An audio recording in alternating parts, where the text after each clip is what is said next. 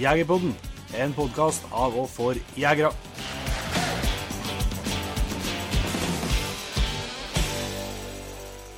Hjertelig velkommen til en ny episode av Jegerpodden. Jeg heter Jon Petter Meldingen og har gleden av å endelig ha Jon Inge Vik tilbake i studio. Yes, it's been a pleasure. Ja, ja du er der, ja.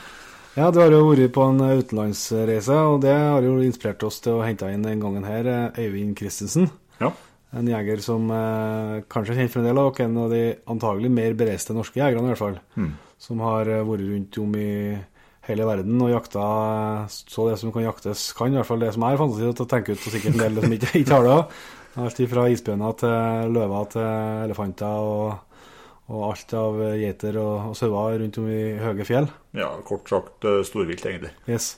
Så han tror jeg kan gi oss litt nye perspektiver på, på både hvordan den utenlandsjakta litt hvordan det fungerer, og litt historier derifra, og ikke minst på hvilken rolle den jakta faktisk kan spille i, rundt om i verden. Mm. Men uh, før vi, vi slipper til en Øyvind, så må vi jo få høre litt om uh, turen din. Ja. Det var det var en opplevelse. Mye øl og god whisky og, Ja, ja. og ganske mange timer i beltevogn, da. Ja. Eh, Det er jo Som sagt, altså, skulle jeg jo besøke en en eh, skotsk gamekeeper, da, eh, som er liksom, ja, har ansvaret for jakt og, og guiding og forvaltning og sånn på, på, på en bra stor eiendom der. da. Eh, og lite veier, så han bruker jo stort sett beltvogn for å komme seg fram og, og sånt. Og uh, jakta litt de første dagene. Uh, så Det har vært noen hjemmejakter og gjort det da siden, siden sommeren. og så det var ikke det var noe gjort, var det, men det var ikke de store mengdene som naturligvis nok har sett for seg på forhånd. Ja. Eh, men vi, vi fant og vi fant og hjorta og skjøt en del. Um, mens de siste dagene da, så, så uh, ble det mest ja, kalla safari og kikka på. Ja. Kikka på litt mer natur, og det er jo litt å se på, da. Altså, det spruter jo ryp ut, ut i hver et kjerr. Ja. Og da når hele lien er kjerr, så spruter det mye ryp. Um, det er jo spesielt. Altså, det fins jo ikke eh, vegetasjon som, er, som dekker det. da. Eh, vanskelig å snike seg fram og, og sånt. da. Og, og, um, og naturligvis ikke noe tre. da. Um, altså, det, det rypestandene, det er jo det er jo som å se trost hjemme. Det letta jo alle steder. Og, og vi kom oss eh, var liksom oppe i fjellet der det var litt snø, så var det jo harer, altså, altså harry som spratt ut alle steder. Og det var jo lite snø, så, og de var jo hvite. Ja. Og ja, mye fasan og rådyr og ja. Det var en stor opplevelse, da, så Så det var det fristet til gjentakelse, ja. Eh, Men neste gang så skal man jo da skal jeg jo da trene atskillig mer på lange hold, da. Ja. For det sier seg jo sjøl at når det ikke er noe Det er jo ikke så kupert og bratte skrenter som vi har her til lands, og ikke noe tre, så um, det er vanskelig å komme ned et vilt til. Så det ble en del um, lengre avstander enn hva man er vant til. Og, og da er man jo nesten påkka nødt til å bruke tofoter. Mm. Og det har ikke jeg skutt så mye med. Og det er jo en egen teknikk, bare det. Klart det. Så For en skarve løshundjeger som er vant til å komme inn, på en må inn i planfeltet på en 6-7 meter før Ja, man kan begynne å det- tenke på skjøt, så det er litt forskjeller, ja. Så jeg håper det blir flere, flere turer dit, da. Ja, men uh, kanskje jeg får lov til å bli med neste gang, da. Prøv på det. Ja, det er bra. Det er jo absolutt uh, han eh, Hvis vi får trene opp engelsk og litt, så er jo han absolutt en gjest som er verdt å, å ha med, for uh, Jeg spurte litt sånn forsiktig og liksom eh, Ja, hvor mye, hvor mye han har jakta og, og hvor mye han har skutt. da, Så, så nei, han hadde ikke helt oversikten, da, men eh, en sånn 8000-10 000 rådyr og hjort, med et helt klart overtall av hjort, da. Ja. Det, var, det var han helt sikker på. Ja, det er klart at eh, det er en voldsom høg med hjort, ja. Ja, og enormt god til å skjøte. da. ja. De har jo en litt annen, annen policy borti der med Klart, det, det, blir, det, blir jo, det blir jo en veldig stor matressurs når det er snakk om så mye dyr. da. Ja, klart det, så de prøver jo å ta vare på slaktene mest mulig. Eh, og det Ja, det var noen skudd som, eh, som, eh, som jeg skjøt i bogen, som antallet ikke var skutt i bogen. Ja, ja. Men, eh, nei, men det er jo Men klart det blir jo nesten Det er klart han sikkert tenker på som, som jakteier. Det er jo jobben hans. Ja, ja. Det, som det er jo Ja, det er jo nesten en form for landbruk, kan vi si. ja, ja, det, det er jo det. Og, det, og så er det jo spesielt der at det, der er det jo en, en grunneier som ønsker å få opp skog. Ja. Så, og det så jo det spesielt på ene, ene feltet de har planta til furu. Furu der, og så har de som var inngjerd, og så har de eh, Jeg vet ikke helt hvorfor de har tatt ned gjerd, de har i tatt den ned i eh, september i fjor. Rett før brunsten.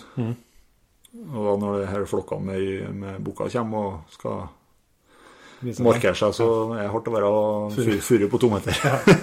så det, det er klart at hjortstammen på de områdene der må, må ned hvis de skal klare å få opp skog. Ja. Det henger jo opp til. Ja, men det var erfaring Rikard dere, da. Jo da. Eller flere.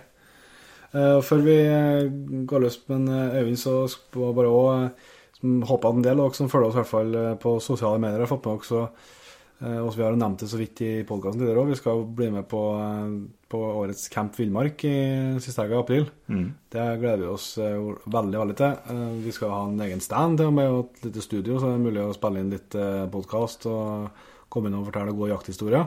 Hvis det er- noen lyttere som har noen gode jakthistorier, så tar vi opp dem. Yes, det er bare å begynne å lade opp. Yes. Yes. Så det, det er knallartig. Vi skal uh, forhåpentligvis selge litt uh, småtteri, og ikke minst da prate med alle som har lyst til å komme innom og slå av en prat. Og så har vi jo driti med et uh, noe annet som jeg gleder meg ekstremt litt til. Vi skal ha Vi har jo gått liksom og fundert litt på det en god stund, og at vi har tenkt oss å prøve en sånn livepodkast. Det er jo mye, mye podkaster etter hvert, eh, og, og det er jo noe som vi ser flere og flere driver med. Og får fått veldig god mottakelse på. Ja. Så det har vi jo lyst til å, til å prøve sjøl også. Det har vi jo virkelig dratt på og leid oss eh, lokale på, på Scandic. eh, Det er hotellene som ligger nærmest eh, Norges varemesse, der, der Camp Villmark arrangeres. Eh, På lørdagskvelden der, den 27. klokka åtte, så skal vi ha det. Og har henta inn eh, eh, storfintbesøk. Skal ha med oss Anette Dahl og Jon Steinar Vangen. Ja. Og eh, vi skal ikke røpe alt hva vi har planlagt, men vi håper jo kanskje det skal dukke opp noen bonusgjester òg. Og jeg er ganske sikker på at det er sjanser for å vinne meget eh, hyggelige premier for dem som, for dem som kjøper seg billett og kommer. ja premiene, de er bra. Det kan man jo si. ja, ja. Eh, har vi fått noe sånt, så skal vi ha skal vi være veldig glad. Så, så det, blir, det blir all mulig verdi, tror jeg, å være her.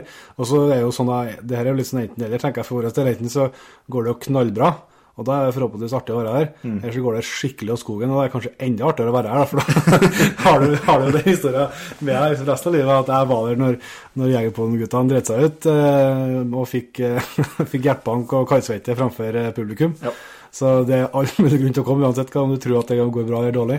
Så si tusen takk til dere som allerede er ganske mange som allerede har gått inn og bestilt billett. Setter vi veldig stor pris på, at det er litt enklere for oss å sove om natta.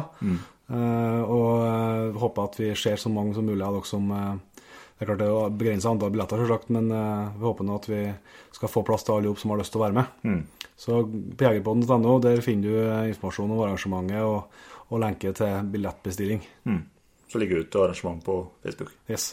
Så det er bare å kjøre på. Vi kommer til å kjøre litt eh, konkurranser framover, og vi skal få lagt ut en konkurranse i løpet av helga, er planen. Der det er muligheter for å vinne både dagspass til, til Camp Villmark og, eh, og billett til Jegerpodden live. Ja.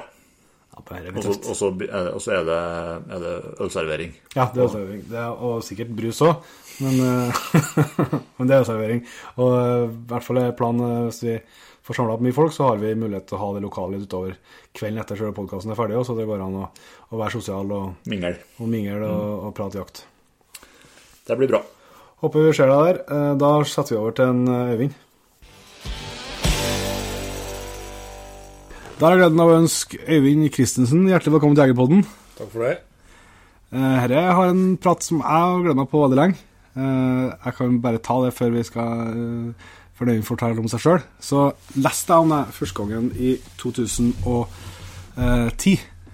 eh, Eller tidlig 11. For da bodde jeg i skogen eh, med en kompis, og da fikk vi Adresseavisa sånn to måneder på etterskudd når vi fikk besøk.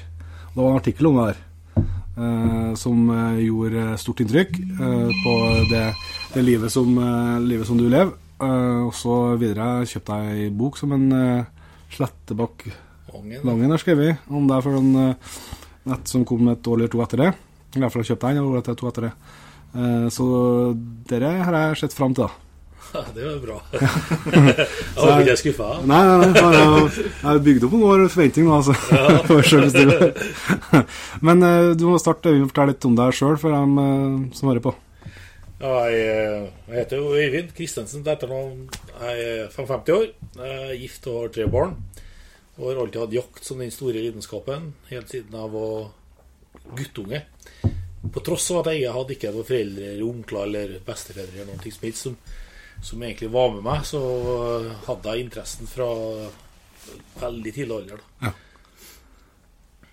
Og, eh, men kan du fortelle litt mer? Altså, hvordan startet du opp da? når du For du har jo, må være en av Norges det det vi skal snakke om, er jo jakt rundt om i verden, og kanskje en av Norges mest bereste jegere. Eh, Men hvordan, eh, fortell litt mer om hvordan den interessen starta. Jeg tror interessen starta ved at jeg hadde en morfar som var relativt gammel, men som satt når jeg var veldig ung guttunge satt og fortalte meg historier om snarefangst i Selbufjellene og harejakt osv. som gjorde at jeg ble veldig interessert. da. Ja. I tillegg så hadde foreldrene mine hytte i Selbu, og de- jeg hadde ei søster som var mye eldre enn meg. Så jeg var relativt ensom på hytta, for det var ikke noe ute. Så det var egentlig ikke noe annet å ta seg til enn å, å være ute. da. Nei. Så da brukte jeg liksom eh, hele dagen fra morgen til kveld med fiske og med, med jakt. da, eller Jeg var jo guttunge, så da var det luftgevær og fiskeskjøting og, og relativt primitive eh, former for jakt. Men eh, liksom, naturen grep allerede da. Det var liksom det som var, var Det var der jeg brukte tida mi. Ja. Hvordan, eh, hvordan har det utvikla seg sånn i årene framover, da? Med, sånn, hvordan jaktåret ser ut, ser ut bare i dag, da? Ja, I dag så er jo, jakter jeg jo desidert mest her. Eh, For historien min er jo sånn at eh, i og med at jeg ikke hadde noen eller faddere da, eller, eh, eller noen som kunne ta med meg ut Og jeg bodde jo i byen. Ja. Jeg bodde jo i Trondheim. Så det var liksom ikke noe jaktterreng utom døra heller. Eh, så ble det jo sånn at jeg i litt, altså når jeg begynte å bli i tenårene og begynte å, å kunne være med på jakt, så hadde jeg veldig lite muligheter til å være med på jakt som ung tenåring. da, For jeg hadde ingen ta, som kunne ta seg av meg. da. Og da ble det mye lesing, da. Altså, da ble jeg, så jeg ble litt sånn fortapt i jaktlitteratur. Og den gangen så var jo veldig mye sånn jaktlitteratur dreide seg om Afrika og, og utlandet.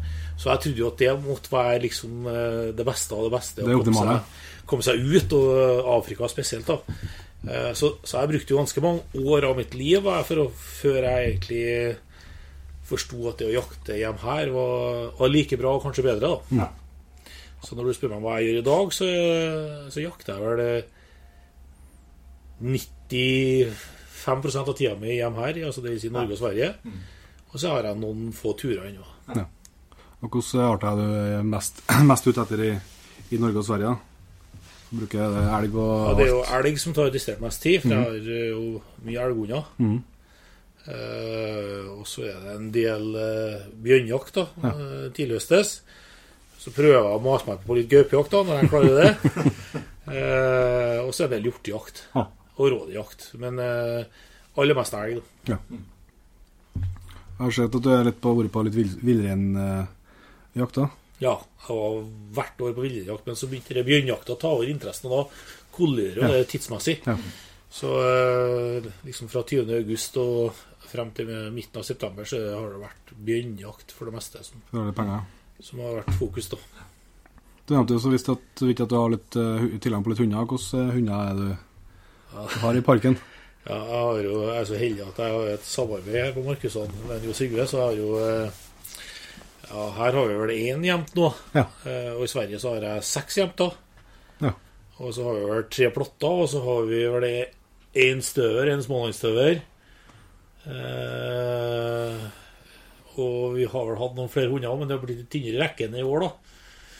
Men det er sånn, ja, det er det, vi har. Det er litt tatt, da.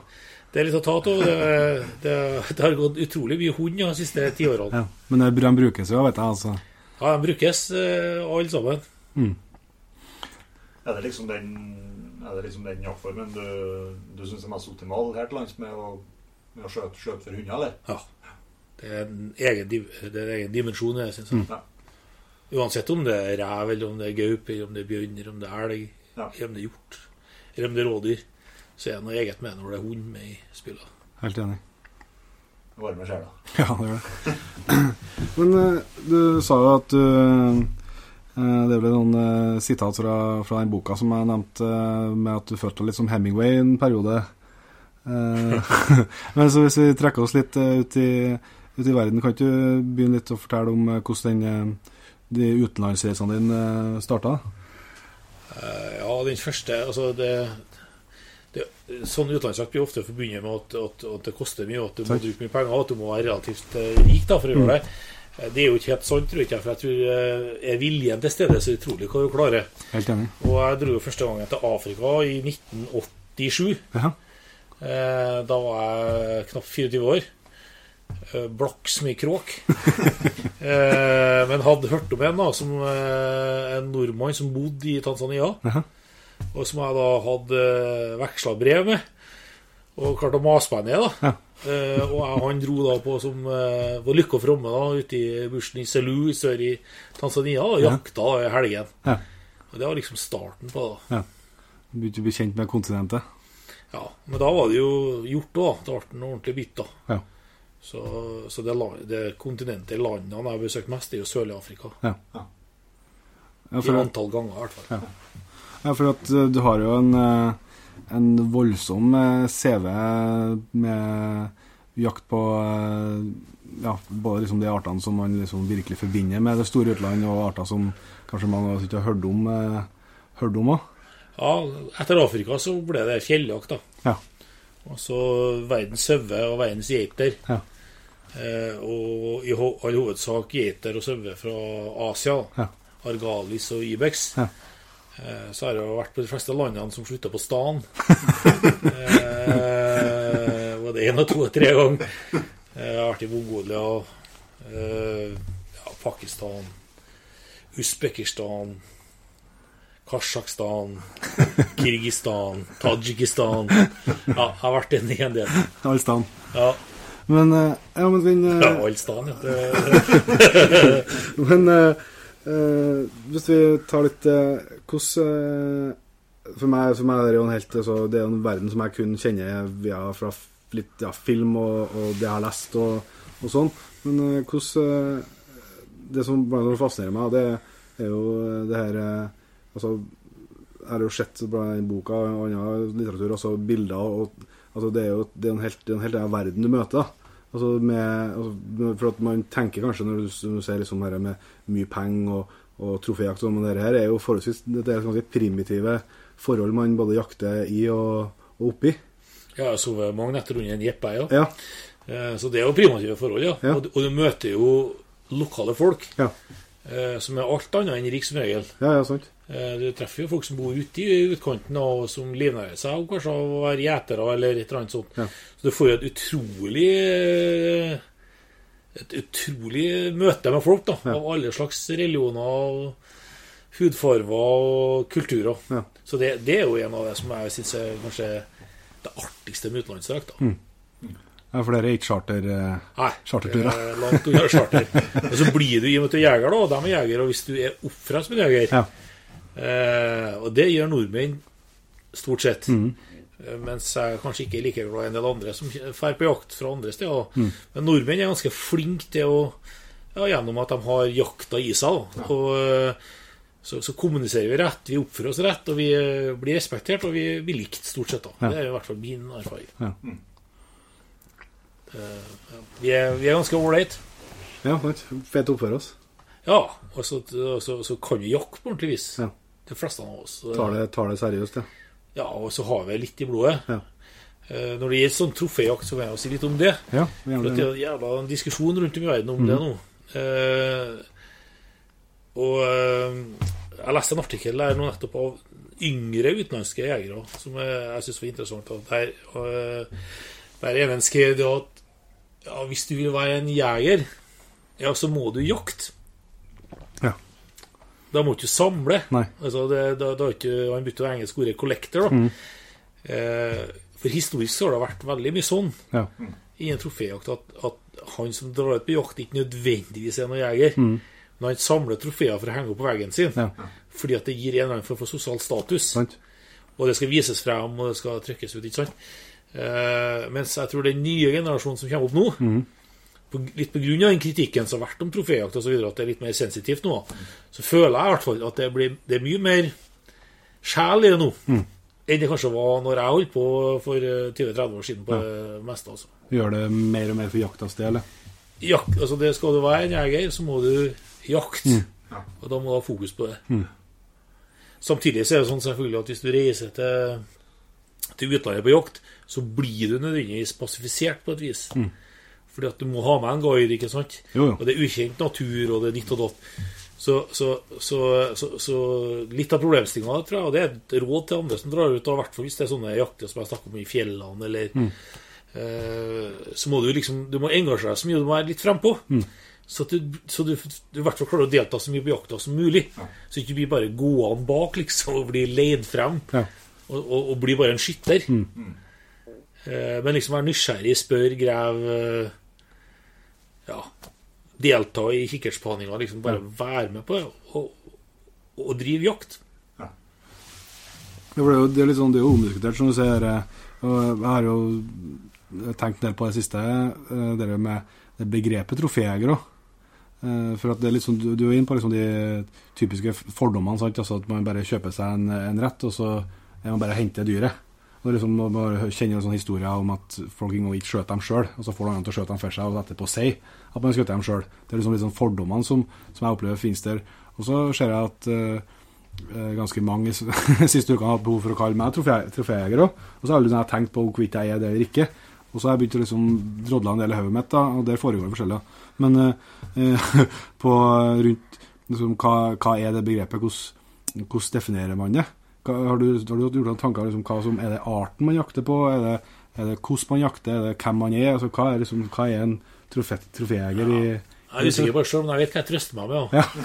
Eh, jeg trøster meg med at eh, hvis jeg har en skikkelig stålos og skyter en elgkalv, så er jeg like glad for det Ja, som om det var et eh, digert hånd et eller annet sted fra. Så, så, så, så jeg trøster meg med, med det da, at jakta betyr tross alt mest for meg. Eh, og at det du henger på veggen, hvis du henger på veggen, er et minne av en opplevelse du hadde. Enig.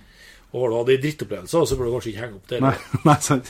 Nei, altså, altså, det er jo tydelig at det er i hvert fall en del kretser liksom bruker det som et skjells- Skjellsord. Altså, Ja. det, og det er litt sånn Det er veldig delt på om jeg syns er rett at det, det gjør, da. For at, som sagt, liksom de fordommene som er inne på, altså, der er jo åpenbart litt sånn, men, men om folk vil gjøre det sånn, så er det greit nok for min del. Jeg kunne ikke tenkt meg å gjort det sånn, og det vet jeg. Det har ikke, du kunne tenkt deg å gjort det, eller fått noen til å skøtte i et dyr for deg for å skrøtte av det. Det vet jeg, liksom, for de fleste er ikke en aktuell problemstilling uansett. Men, men, eh, men samtidig så er det jo sånn at den, eh, den eh, troféjakta og den her eksklusive jakta òg har gode konsekvenser på et vis for artsmangfold og, og sånn. Det er en del utsatte arter òg nå. Det er jo Ja. sider som ikke er spesielt beskrevet, kanskje, men Det var en, eh, det var en artikkel nå nettopp i eh, Jeg tror det var i eh, dansk media, og så var det på TV, ja, stemmer. stemmer. om en som har vært og skutt en markår i Pakistan. Det har jeg gjort en gang òg, for en del år siden. Ja. Og, og havna litt i nyhetsbildet som en konsekvens av det. Ja.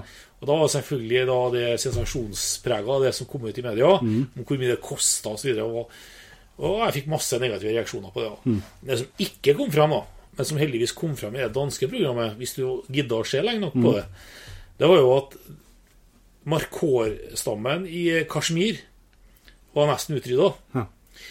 Og grunnen til det var at det er fattigdom oppi her. Og det sankes ved, som da er vegetasjon for dyrene osv. Så, videre. så de måtte gjøre noe drastisk for ikke at Kashmir skulle bli utrydda. Og da tok de og satt av til sides områder eh, for ma- markåren.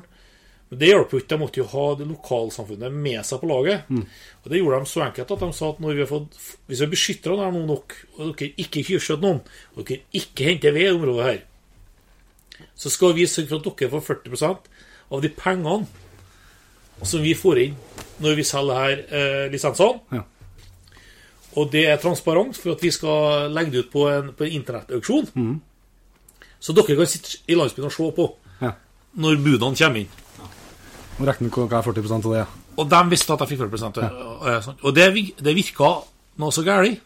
For da var det selvfølgelig Da var det ikke individet som kys- kysket av det, det kollektivet som beskytta. Og det gjorde jo hele forskjellen. Slik at i dag så er det jo gode stammer av markår i de områdene de har troféjakt. Ja. Og da kan du si at er troféjakt uh, galt? Nei, i det tilfellet så vil jeg si at det, det funka jo absolutt 100 Men det krevde noen ting da som selvfølgelig er viktige. Det ene er at det var gjennomsiktig, altså så alle sammen kunne følge med når pengene gikk. Og at det lokale samfunnet fikk sin fair andel av de pengene. Slik at de kunne beregne og bruke pengene til en skole eller hva det måtte være. Ja. Uh, og og da, da tror jeg at vi kan Da tror jeg også vi kan moralsk berettige den type jakt. da. Ja, og jeg har jo lest om å ha litt om ikke foregår på samme måten at de har litt samme erfaringer fra Afrika òg. Der eh, altså når det på en måte blir profesjonalisert med jakt, sånn, så får viltet en mye tydeligere verdi. Altså Ja. i lokalsamfunnene. Altså, som, eh, det er jo litt samme prinsippet på de som om ikke prosessene foregår likt, men eh, Det, det, er jo den debatten eh, sporer jo alltid av, for at det blir bare følelser. ja. Men, men poenget er jo kanskje ikke dyret sjøl, men poenget er jo habitatet, eller Ja. området dyrene skal leve i. Ja. Det området må konkurrere med andre form for utnyttelse. Mhm. Og Hvis du tar Afrika som eksempel, med hvor eh, det er en befolkningseksplosjon, befolkningseksplosjon, så er det klart at land er verdifullt. Mm. Og hvordan skal da dyrene klare å stå imot eh, stå imot det presset Mm. av kveg og geiter og hva det måtte være av utnyttelse av, av området. Og da er jakt én av inntektskildene. Mm. Eh, og jeg oppfordrer folk til å se på eh, lese BBC og alt det som legges ut om tingene her, for det, for at det er egentlig en god del nyanserte syn som kommer ut etter hvert nå.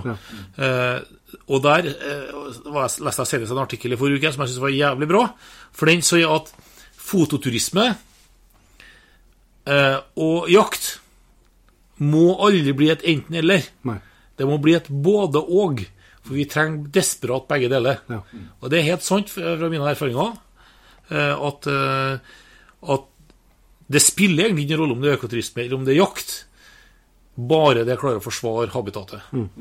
Og at det drives på en forsvarlig og, og en etisk måte. Så, så er det helt greit. Eh, og, det, og, i, og i dag så er det største problemet vi har, det er jo tyvjakt. Som du må bruke vanvittig med penger på å, på å hindre. Eller du klarer aldri å hindre. Du klarer kanskje å redusere det. Men det er en krig du aldri kommer til å vinne. Ikke så lenge et nesehornkilo eh, er verdt 80 000 dollar i Asia et eller annet sted.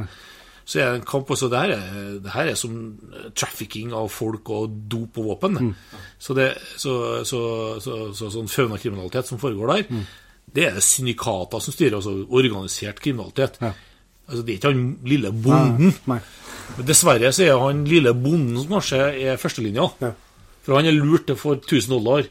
Og det er dessverre han vi må drive og jage. Men vi må bekjempe det her både på det nivået, og også som burde ha vært gått etter eh, pengestrømmene her, da. Og ta, de, ta den av Internasjonalt, liksom. ja. Så det, det er tyvjakt er et poeng, og så er det altså ordinær utnyttelse av landet. Og så at det må gjøres på en forsvarlig måte. Ja. Og der har jakt en helt åpenbar en del av den naturlige løsninga. For en som har vært i Afrika sikkert 100 ganger, så er det helt åpenbart for meg i hvert fall. Og vi driver et sånt område sjøl, i Mosambik, og det er helt åpenbart. Og det irriterer meg da, når jeg må drive og argumentere der med folk da, som aldri har vært der. Nei. Det høres ut som at Afrika er en svær grønn flekk, ikke sant? Og at det ikke finnes folk der. Eh, og at liksom det, det, bare baserer seg på følelser, og ikke noe fakta. Nei. Da blir det helt håpløst. For da, da, da egentlig så, så, så bruker du da kreftene dine på å, på å kjempe mot det du egentlig prøver å forsvare. Ja.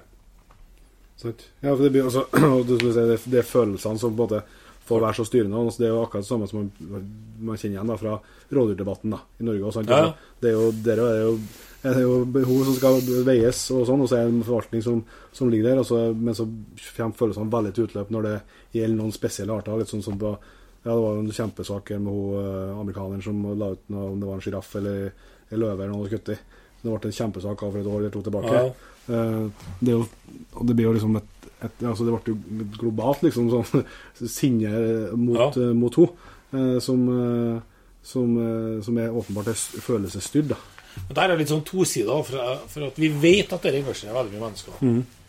Og da spør jeg meg litt sånn Er det så jævla nødvendig å legge ut det bildet, da? Det kan jo selvsagt Eh, selv om at jeg, jeg kan forsvare liksom jakta i det. Eh, men jeg, jeg tror at mer og mer at vi må se litt på de unge jegerne som i dag eh, det, det er annet et svært magasin som utgis i USA nå. Mm. hva heter for noe? The Human Mind, eller sånt, Human, ja, et eller annet sånt. Som da har veldig mye fokus på opplevelsene. Ja. Og de, og de publiserer ikke så mye Kall det trofébilder. Nei. De tar bilder av dyr, eh, også horn kanskje, men ikke det der eh, jegeren som står og holder hornet. Nei. For å unngå For jeg tror vi må, vi jegere som, er- vi som er jævlig interessert i jakt, da Jeg tror vi må, vi må finne oss i at vi må, vi må slåss litt for det lidenskapen vår. Altså. Og da må vi bruke våre virkemidler med, Med fornuft, ja. med fornuft. Ja. Vi, vi, må, vi må vinne opinion. Vi må ikke provosere opinion. ja, det er jeg helt enig. Men samtidig så det, det, er, det, er, det er krevende å- komme med et godt svar på. For at eh, jeg jeg mener så sannsynlig at det, det, jeg synes Hvis man liksom trår over den grensa på et tidspunkt, da, at man ikke eh, eh, At man ikke kan legge ut bilder. Altså Jeg skjønner at åpenbart det er noen bilder man ikke skal legge ut, og det kan at det er noen arter man må altså, Men, men, men det, er sånn, det, er en sånn, det er jo hele tida Man skyver hele tida på noen grenser framfor seg. Ja. Så det, det har en sånn frykt for å skyve dem for langt samtidig, og det er en sånn balansegang i det. da Helt enig. Jeg er helt enig med. Altså, jeg er jeger, jeg er stolt av det. Da kan Ja. jeg bare la være. Altså, jeg kan ikke late som jeg ikke gjør det. Nei. Jeg kan ikke late som jeg ikke tar livet av dyr. Nei. Eh, det, det er jeg helt enig i òg. Du må finne en balansegang i det her. Uh, på en fornuftig måte. Det, det, og det tror jeg er viktig. Så jeg tror det er viktig å fortelle historiene våre. Yes. Ja, Det er også er eh, veldig viktig. Og ikke minst at vi utnytter kjøtt, f.eks. når vi jakter kjøtt. Ja. Og at det er det beste kjøttet som finnes. Det, det så økologisk, bla, bla, bla. Ja. Og så pass på å si det, det, det, altså, gode historiene vi har òg. Men samtidig forsvare eh, alle sider av jakta. Jeg bruker et eksempel som er nå, nå er jeg jo blitt engasjert, da. Så Ja, bra. fyrer jeg det på. eh, eh, og det er det som er eh, problemstillinga i Afrika rundt Can Lines. Jeg vet ikke om noen av dere som har fått med dere det? Nei. Nei, men i Sør-Afrika så har det vært en jævlig diskusjon på eh, det som de kaller for canned lines, altså hermetiserte løver. Altså det betyr egentlig løver som er De har et sånt eget begrep på engelsk også, som heter for eh, eh, bred captive lines, et eller annet sånt. eh, eh, altså som er løver som er oppdretta. Ja. Uh, og de er født opp. Og selvfølgelig eh, Da tar de vare på vest handa. Og det, de får voldsomme maner, selvfølgelig, for de slåss jo ikke. De har jo ikke kampen for omgivelser på samme vis som ei vill løve. Eh, de får mat. De nødvendigvis ikke skaffer ikke maten sin sjøl, altså de får et esel inn i det. Og så kommer det noen og veteraner. Og da har de sånne meningsløse regler om at de skal ha vært satt ut i det området de skal skytes på minst 48 timer før jegeren kommer osv. Akkurat som den løva ble bedre til å jakte på de, eh, på de timene. ikke sant? Ja, og så kommer en jeger og skjøter et, fantas, et fantastisk trofé, altså, hvis vi skal bruke det ordet der. ikke Kjempesvær, feit løve med mal ned til, navlen, ikke sant? Eh, uten et arr. Eh, og, har, og det er mange av dem i Norge, altså. Bare så det er sagt. Det er mange av dem i Norge òg. Når jeg kommer i troférom eller hjem til folk de har løve, så ser jo jeg med en gang. For du ser det på dem, nemlig. eh, Hva det er for en løve. Eh, og, og da er det sånn at det Og de kosta eh, x dollar da, å skyte. Og mange gjorde det. Og det er jeg fullstendig imot. Eh, og da da, får jeg sånn, da blir jeg dobbeltsidig igjen. Ja. For at vi, vi oppdretter fasaner i England og Skottland og Ungarn. Vi oppdretter villsvin. Vi oppdretter dåhjort rundt om hele Europa. Og det er en betydelig del av inntekten for landbruket rundt om. Eh, og hva er forskjellen da på å oppdrette løve og skjøter? Ja, ja. Eh, ikke sant? Så da ble jeg liksom får jeg litt sånn problem med meg sjøl igjen. da. Men da har jeg funnet argumentet. Jeg Jeg måtte lete en stund. Jeg tenke meg litt om.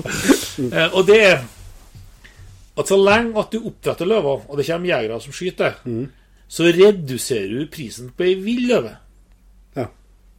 Vi tar ned trykket på dem eh, som kan Ja, for at, for at eh, med han eh, kompisen min som driver leiren vi har i Mosambik, så har jeg en diskusjon hele tida om at hva er den moralske prisen? Ja. Hva burde den moralske prisen vært for å få lov til å skyte ei løve? Da får vi nytt dobbeltforhold. For da sier vi at da er det ikke hver mann gjøre det. ikke sant? Da må du være filmstjerne eller rockestjerne for, å- For å. For, for å komme til.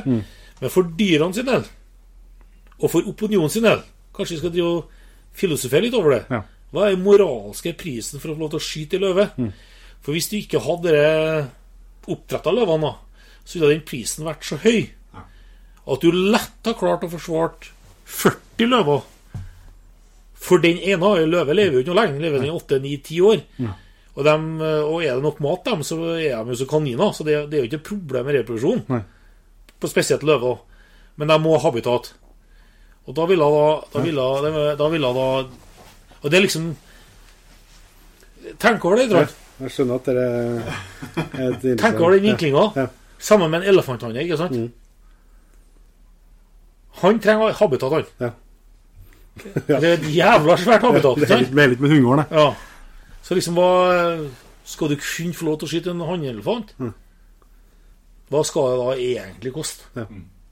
Og hvilke parametere bruker man for å sette den prisen, ja. Ja.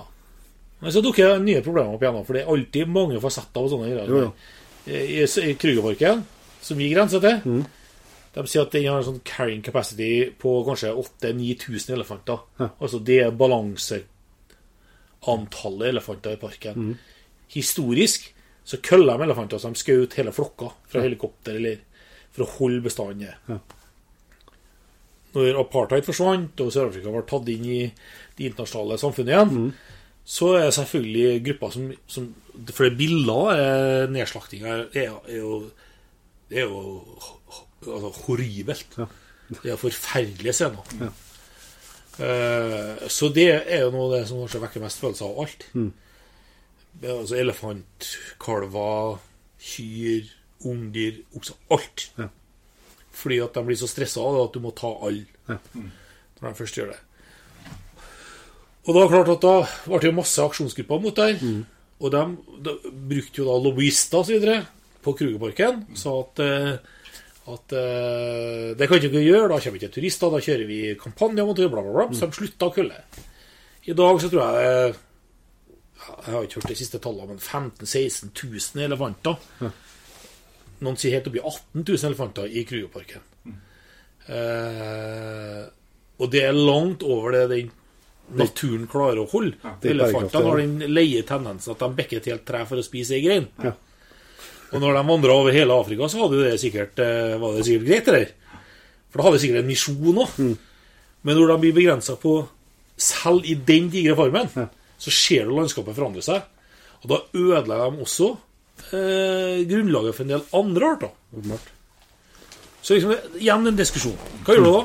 Skal du tillate at folk skjøter elefantkyr og kalver? og Hva gjør du? Og så sier vi at flytt dem, men nå er det ikke snart mer plasser å flytte dem til. Nei. De har prøvd med prevensjon, Ja. og det har blitt bare rot hver gang. Så da det dreier seg om habitat. Da, Mm. da må habitatet utvides drastisk. Men du får ikke turistene til å komme umiddelbart over f.eks. Mosambik-sida. For logistikken er jo ikke til stede. Nei. Infrastrukturen er ikke Ja. Så hvordan skal du gjøre det, da? Da kan vel jakt være en løsning. ikke sant? Det kan være fot i Gruveparken, jakt i buffersonene, Ja. eksempelvis. Men selv det klarer ikke å fikse det problemet her, da. Nei, det er jo ganske voldsomt eh, hvis det var så at kapasiteten var Ja, det er dob jeg tror det er dobla kapasiteten. Ja, sant. Og inni den vi har, leiren som vi har, i området vi har, så hadde vi ingen elefanter. Selvfølgelig ikke, for at eh, så, så fort en elefant stakk altså i gammeltida, etter borgerkrigen i Mosambik var slutt, stakk en elefant nesen sin over grensa her, så smalt det jo. Ja. Eh, og det skjønte de jo, så de holdt jo seg unna. Ja. Men i dag har vi jo hundrevis av elefanter, Ja. og de ødelegger for oss òg. Det er snart ikke et tre igjen. Ja. Så hva gjør vi med det? Men det, men det, det, det er jo lett å dra på paralleller til også, eh, sånn som man driver forvaltning i Norge. Også, eh, hvordan, altså, den betydninga jakta har for artsmangfoldet. og Det er jo bare å se her, hvis en ikke- hvis plutselig ikke skal begynne å skal skutte en elg. Ja, det har ikke godt, det. Nei, så det blir jo en, Det blir jo mye samme. Men det, det er jo det som er det er ikke klart er oppfatta av alle altså, de, de, mest fanatiske verneinteressene. Ja. De later som ikke er folk her. De tar mennesket ut av regnestykket. Ja, liksom Det er ikke veier, det er ikke byer, liksom det er ikke alle greiene der. Eh, men det er jo ikke sånn det er. Nei. Men også sånn har vært i mange, mange mange år. Ja, ja, ja. Ja, det er det jeg har opplevd når du- det er at du tar mennesker da- Det blir altså bare sånn filosofiske spørsmål. For det er Ja. ikke en realitet. Nei, det er ikke. Men kan gjerne, liksom, det kan være koselig å drikke kaffe og slå i bålet og filosofere. Det er fint, det, men, men liksom, det er noen realiteter som man må forholde seg til, som du sier, med at det faktisk er folk, og det faktisk er byer, og, og, og, som, og spesielt i Afrika, som, som har den befolkningsveksten nå, ja. som er så eh, og, som, som også altså, og mye utvikling som skjer i Afrika som, som er villa fra Vesten. da. Sant? Også med at eh, standard skal, levestandard skal bli bedre. Og, og, det, det har jo konsekvenser, det òg. For, eh, Ja, selvfølgelig. for, wildlife, liksom. Det er jo sånn det. Ja, selvfølgelig. Og tenk deg, tenk deg en, en, en, bonde nede i eh, nærheten der vi er, eller utom Krugeparken. Kommer det en flokk elefanter inn og, og raider maisåkeren hans. Så har han jo ikke mat til familien sin. Nei. Altså, du snakker om eh, Ja. livstruende hendelser. Ja. Og hvordan skal du tro at han er noe glad i elefanter? Ja. Ja, Problemstillinga er jævla sammensatt. Mm. Det er masse fasetter. Jeg, jeg, jeg, I mange av spørsmålene så er det sånn eh, Noen er 70-30, noen er 50-50, noen er 100-0. Ja. Men i hvert fall så må man prøve å holde seg faktabasert. ja. Helt enig. Eh, og en må tvile seg fram Mm. til det en mener. Ikke, Bestemme seg og ikke bestemme seg og være fanatisk på det før en egentlig har undersøkt det. Nei. Så en må, du må, en må tvile seg frem til hva som er rett Ja. for seg. Dette tror jeg er problemstillinga som, som veldig mange ikke klarer å Eller som ikke har tenkt på forhånd. Jeg, jeg er sikker på at når det er mye lyttere som hører her nå, så er det ganske mange som sitter og tenker igjennom det sjøl.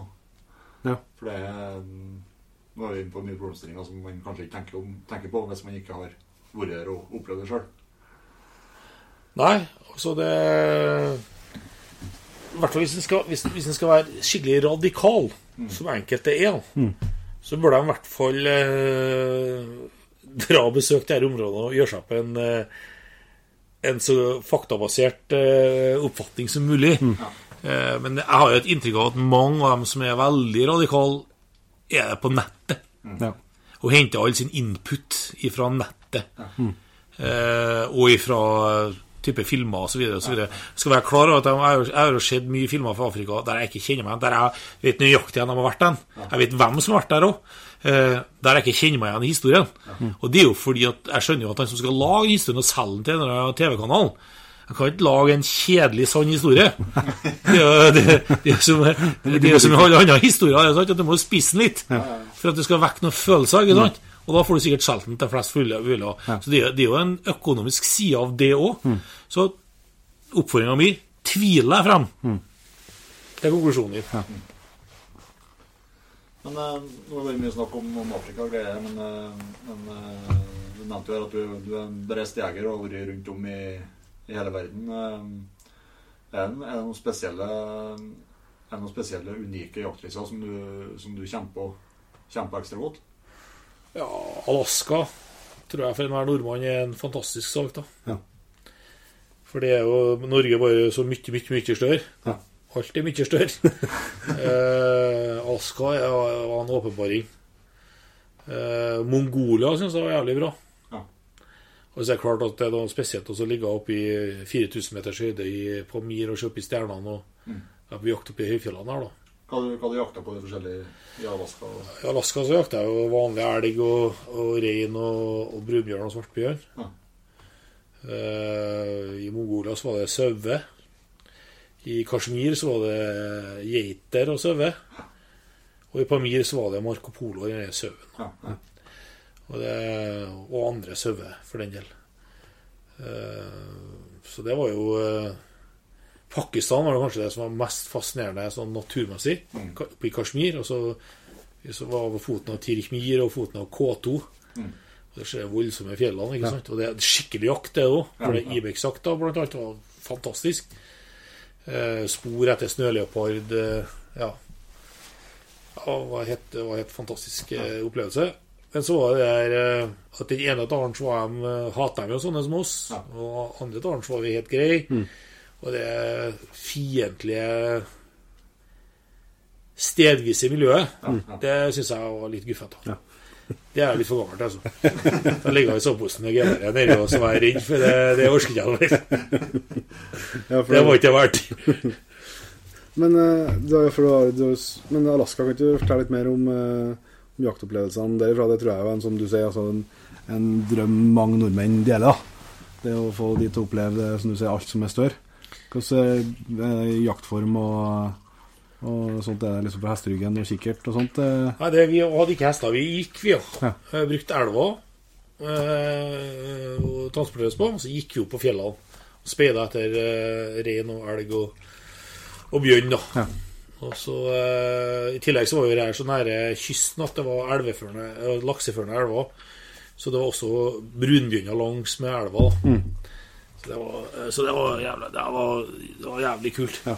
Da bodde du primitivt, og du og Kanskje grunnen til at jeg sier at det var så bra at det var kjent relativt kjent natur, da. Mm, ja, Så du, så du tok litt initiativ sjøl. ja. Eh, liksom du visste hvordan du skulle snike deg på en rein og lokk på en elg. Og, Ja. så du deltok mye mer da Ja. eh, enn f.eks. andre jakter jeg har vært på, der liksom du, blir, du, får, du går som nummer tre i rekke. ikke sant? Eh, da blir ikke opplevelsen det samme. da Nei. Iran har vært i det, det har vært i tre ganger. Det er ikke mange som har vært det. var kult. Utrolig jaktland, da. Ja. Eh, så det, og det, var en, det var en opplevelse å være i fjellene der, da. ja Fortell litt om det. Ja, der var det alt der. Eh, det var enorme villsvin som pga. religion da, ikke ble jakta. Da, på. De bodde jo oppi fjellene der det ikke var vegetasjon. Så det så sånn galte på 200, 250 kilo oppi, for tusla opp i fjellet. ikke sant? Så, så det var som villreinjakt på villsvin. Det var, det var jo helt fenomenalt. Og så var det mye leopardspor. Ja. Sånn as asiatisk leopard, ikke snøleopard. Sånn skikkelige Ja. eh, spor. Og så var det ja, ibex. Det var tre forskjellige sauearter. Det var bjørn der. Ja, det. Så liksom det var, det var en utrolig bjørn, bjørn er Brunbjørn. Brunbjørn, ja. Så det var, det var tøft. Ja. Det var skikkelig tøft. Og det var og Primta lå vi bare inne sånn på et gulv der han så på seg. Ja. Eh, Men god mat, og fikk tørka klærne dine og Ja, det var kult. Ja, men det, det som er det, det, det, jeg synes jo Hele hobb! Jævlig bra på eh, persisk. Direkte oversatt. Direkt oversatt.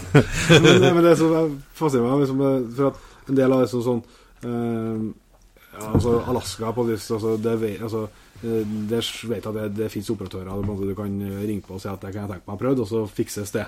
Men det er en del av jakta her som jeg opplever ikke at det er spesielt tilgjengelig. Altså, så, pris er nå én ting, men det er nå det det er. Men, men altså sånn men altså, du snakker om infrastrukturen og, og måte logistikken rundt det.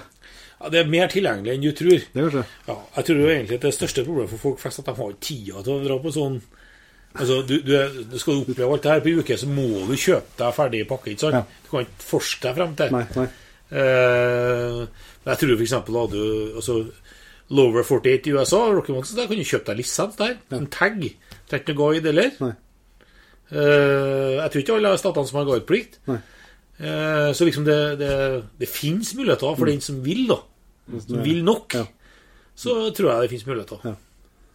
Men er sånn, hvis du skal til Hvis jeg kan tenke på hodet til Iran til vekkene, da.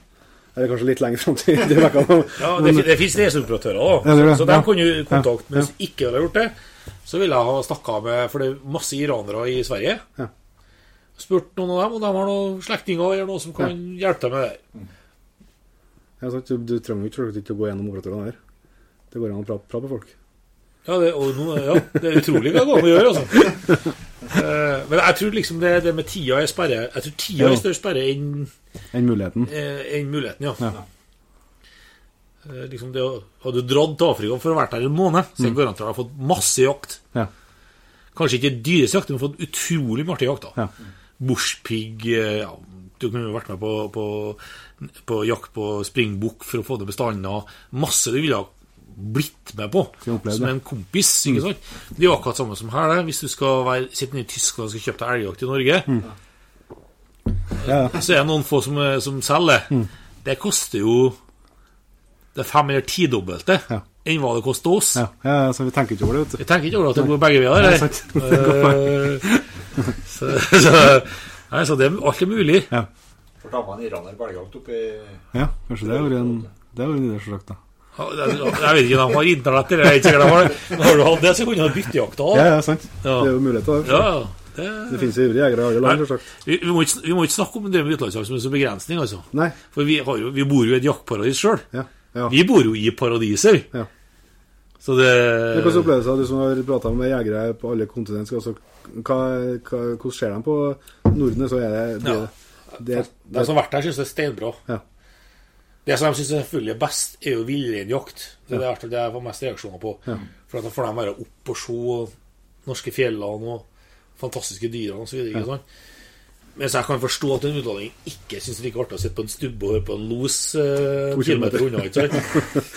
I tre dager. Altså, det, så det, det syns ikke vi heller, da. Nei, nei. Så det er jo ikke Så noe det, annerledes, da. Det er kanskje derfor, det er kanskje derfor du har sju hunder. Ja. ja, ja Jentene mine er fra Finland ja, de har den tendensen at jeg må bruke en dag for å finne dem. Altså, du, Så du må ha noen av dem. Jeg vil hjem. Jeg. Det det- det til Finland, dette. Ja, det vil jeg til Finland. Ja. Jeg tror ikke jeg, da, da må vi gjøre det med kompassere, så det får alle øyne. Men eh, jeg vet jo, sagt fra boka di, at jeg annet som jeg inntrykk av isbjørnjakt, da.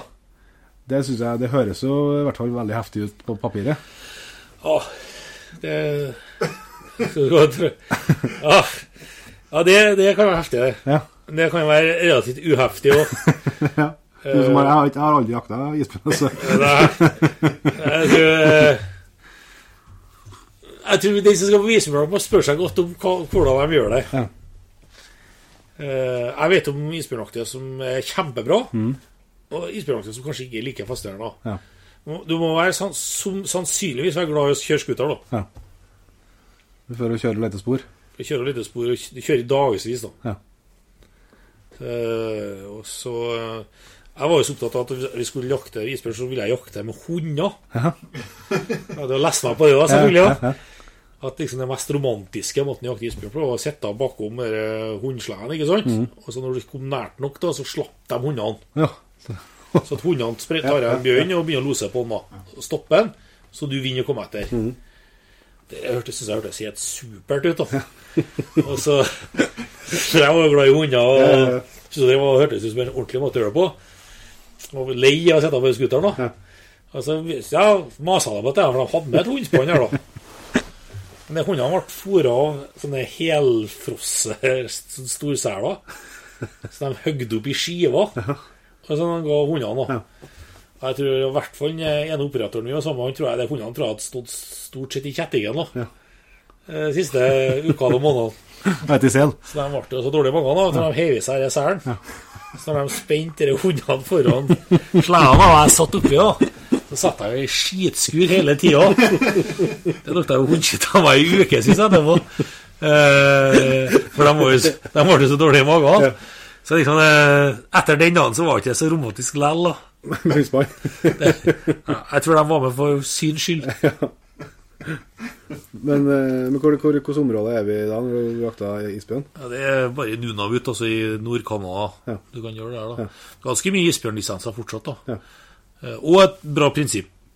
Eskimo-landsbyene får x antall fengselser på isbjørn. Mm. Og så får de lov til å eksportere x antall av dem igjen. Så det er opp til dem sjøl. Ja, sånn, ja. Om de vil ta Om de vil skyte dem tradisjonelt og spise dem, da. Mm. eller de vil ta med seg en gjest, ja. en gjest. Og da må de jo gi bort skinnet, selvfølgelig, sant? Så, at han, så at han får et trofé med seg hjem, som de normalt bruker til å sy klær og ting. opp. Så det er opp til dem sjøl. Ja. Det funka. Det er samme der òg, vet du. Det, det er bra greier, og det er dårlige greier. Ja. Kunsten å finne bra greier nå. Ja. Og jakt er jo en cowboybransje. Det er jo ikke noe Det er ikke å komme unna. Kommer ikke unna det. Men hvordan Det er eh, så hobbybasert, vet du. Ja. At det er mange som gjør det for å finansiere seg sjøl i eh, sin egen hobby. ja. Sin egen jaktinteresse, kanskje. ja, ja. ja, det er det vi driver hele på Jegerpodden. Så det skjer godt, det. Ja. Jo, men det er ganske uskyldig. Jeg er på nå. det, det, ikke, det går ikke med så mye sel, nei. Men eh, Ikke så mye tagger heller. Nei, ikke så mye tenkt. Men der uh, eh, og, det er jo historie som jeg håper at eh, du kunne dra med en løvejakt eh, der løva kom lovlinjert på eh, fra den boka. Noen av den boka som jeg Ja. refererte til. Ja. Den står i høtta her. Ja, Eh, det, Ja, det, det er jo ikke noen bra historie. Nei, men det er spennende. Ja, men det, det er jo ikke noe Det er jo en- egentlig en, en Jeg fremstår vel i ettertid som relativt klønete. Men, eh, Ja, men, det, men det er jo selvfølgelig ikke bare historier der du er god i Nei, sånn er jo sånn er det med alt annet. Nei, det, Historien er at jeg skjøt på ei løve om kvelden som kom på et åtejad. Mm. Og så sto jeg litt på skrå, og så skjøt jeg litt for langt bak, så jeg punkterte den ene lunga hans. Nei, men den døde ikke, da. Eh, Så gikk den bort så åte, og så la han seg ned, og så hørte vi henne brøla. Og hørte henne puste, men så ble det mørkt. Ble det er bekmørkt. Og da eh, Altså ordentlig mørkt, ja. Og så sa vi det, må, må vi ha noe utstyr og noe greier. Så vi, var, vi, vi fikk eh, kontakt av leiren, så de kom opp med lykte til oss. Og en hund som vi skulle bruke for å eh, ja, få los på hele løva. Mm. Og vi slapp ut en hund. Ble så redd at han, la seg under bilen. Han ville ikke komme frem. Så han ble erklært udugelig til løvevakt. Ja. Og så spurte vi om vi skulle gå etter, og da sier han der operatøren at nei, det er folket ikke. For det der er livsfarlig.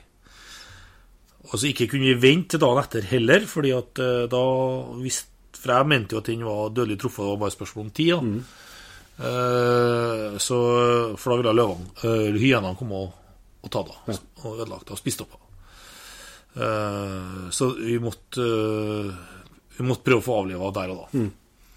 Så det vi gjør, er at vi kjører en sånn Land Cruiser da, med platt, der vi står oppå platten. Jeg står i midten med geværet mitt med kikkertsikte. Så han eh, professionelle jegeren som jeg hadde med, sto på venstresida mi. Og så sto han trackeren på høyresida mi med sånn løkt. Og lyst, da. Og Ordren var enkel. da, at jeg skulle, når, når, lykta, når du så de gule øynene, så skulle jeg bruke kikkersikta så skulle jeg skyte altså prøve hodeskudd på. For vi, vi regna med vi kom til å være relativt kort hold. da. Det var teorien. så driver vi og kjører, her, da. Det var så vidt vi beveger oss, da. Ja. Det var så vidt vi siger frem. Og det var, det var litt sånn jeg Jeg var nervøs, men jeg var litt sånn oppspilt òg. Syns det var litt sånn eh, Jeg var litt oppspilt av hele situasjonen. Det kan jeg levende forestille meg. Ja. Og så, så sto jeg her da med sikringen på, og kikkertsiktet på laveste forstørrelse. da Og så kjenner vi lukter løve. Kjenner lukter, altså Det lukter jævlig av løver. Altså, Ja. For de eter jo dritt, så det, Ja, ja. det lukter råttent. Ja. Så du kjenner det. Og så kjente jeg lukta, og så, så, så sier han eh, Pierre sier til meg at nå, nå kjenner jeg lukta. Nå kjenner jeg henne. Nå er jeg her. Og så akkurat da sier han eh, Jeg kjente jo jeg òg. Akkurat, akkurat da så sier han han, til, han holder lyset sånn, og så sier han som kjører bil, kompisen min som heter Sandy, sier 'There is', sier han. Så jeg svinger jo børsa mot lyset. Ja. Og så hører jeg et helvetes brøl rett siden av meg. Til venstre, for da lå jeg siden av tuppen av bilen. Ja. Så han hadde det i billyktene inni. Ja, ja, ja. Det sa ikke noe om, da. Nei. Jeg vant jo ikke, for da kom hun jo. Så hopper jeg opp mot taket der vi er, og så treffer han den vaieren som går, for det er sånn, eh, sånn rack på taket. Det fester jeg med en sånn vaier som går ned til bushgarden foran på panseret, ikke sant? Det er en vaier som òg antenna er festa i. Så hun traff den vaieren, da. Så at hun, hun, hun var, var trykt Så angrepet mista retningen. Og så hun for, Ja, for langs på sides, da. Ja. Så, så det gjør at vi at, eh, da, Men da er det sånn her at de stikker børspuppene i da. Ja. Eh, og, og skjøt, da. Men han, han skjøt Pierce skjøt først, og jeg klarte å rote av meg sikringen og, og, og skjøt da når jeg var på vei ned. da. Eh, og da rulla jeg rundt på sida, og da, da var jeg jo ferdig. da. Ja. Før han var ferdig, så stakk han hodet inni ruta til han som så gjennom, han hadde hatt opp. Så han som satt inni og kjørte, han hadde ikke noe våpen. Så, stikk, så på veien ned, så klora seg fast, og så stakk han hodet inni der. Og han kila jo så, Shoot the fucking thing. Sant? Så han var jo helt desperat. Og når vi når hun datt ned, så sier de What took you so long? Men det tok jo bare Det tok jo bare Ja, det tok ikke lang tid. Ja. Nei, nei. Eh, og da var jo selvfølgelig adrenalinet på maksnivå ikke sant? hos alle. Jeg skjønte jo at jeg var klart av nummer én Ta av higersjiktet, selvfølgelig, og sette det på, hvis du ser òg. To, ta av sikringen, ikke ha på sikringen.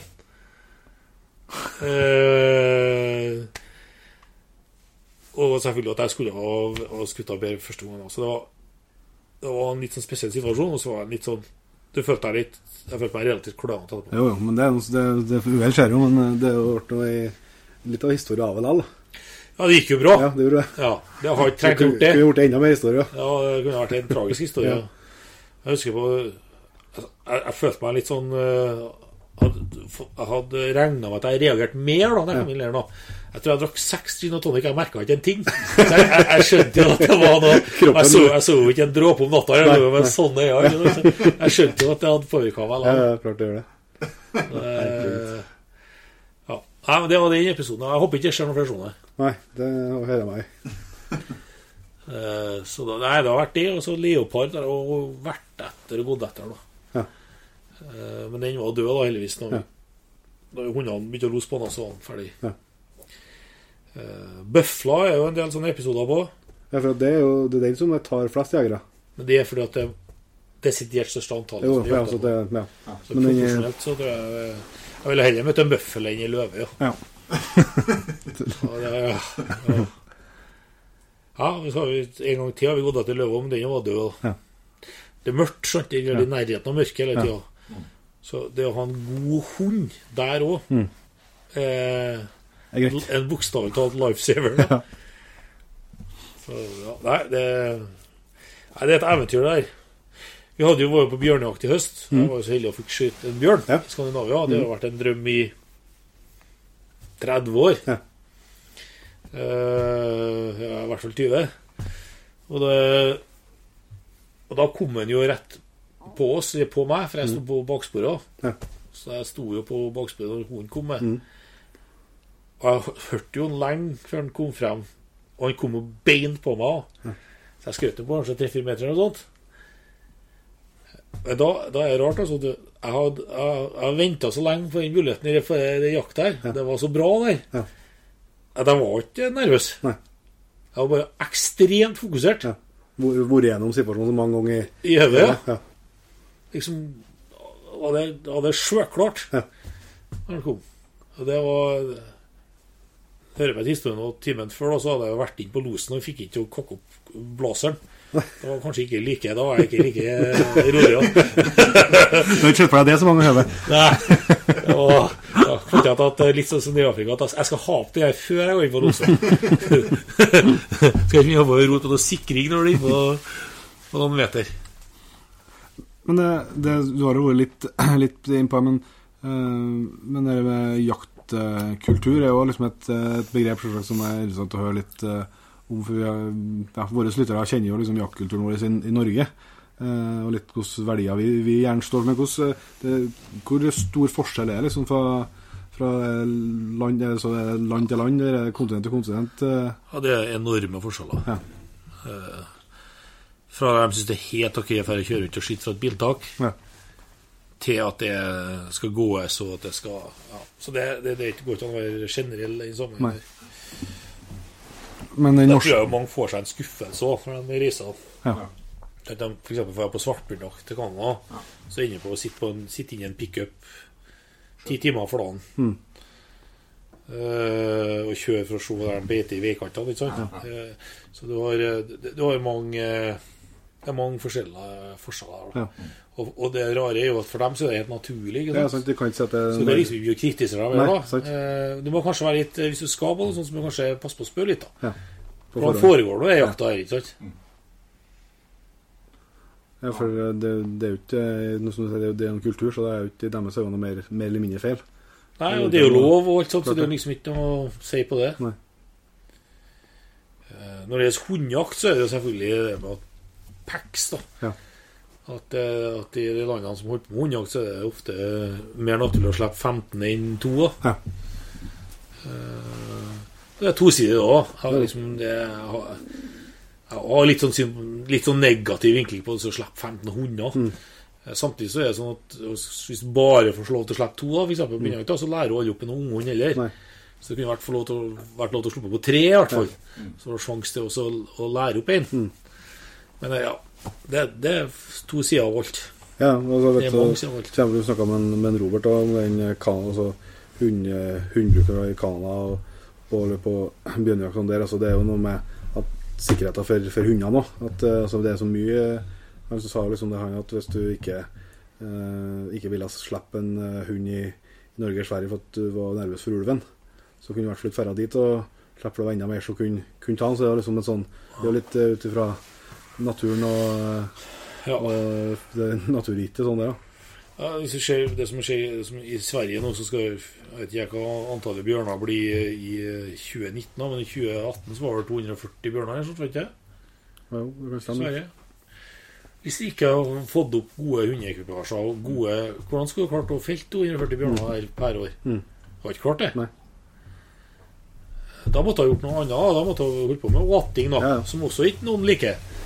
Så eh, jeg syns det med bjørnejakt med hunder egentlig må være ganske greit, for det er en fair greie, i hvert fall. Helt klart. Ja. Så er det litt sånn der, altså, vi, vi vil kanskje slippe å slippe å to rutinerte, og så vil vi ha til en ung for å trene. Ja, ja. Mens i, mens i Canada de slipper la oss si 15 unger, og så, så slipper de kanskje fem eller seks rutinerte. Og resten av dem er, er bare ung, med bare, bare for- plass, ja. å være. Det er jo sikkert, De har jo sikkert en eh, Jeg gjetter bare, men det- det virker noe sånn at det er litt sånn utvelgelse Så. Ja, At de slipper 15 for å se kommer han tilbake, så han eh, Så er han ferdig, ikke sant? Ja.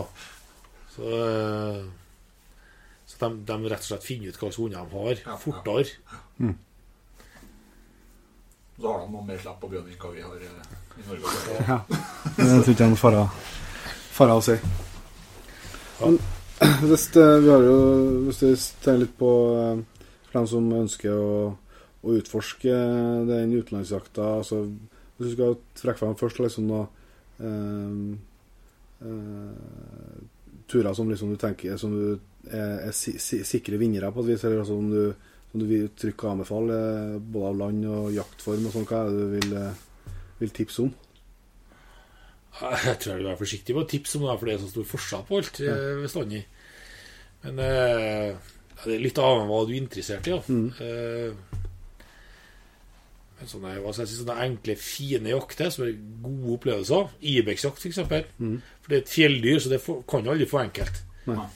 Eh, så Ibex-jakt i Mongolia eller Ibex-jakt der du kan få relativt rimelig, da. Mm. Men det er jo relativt, det òg.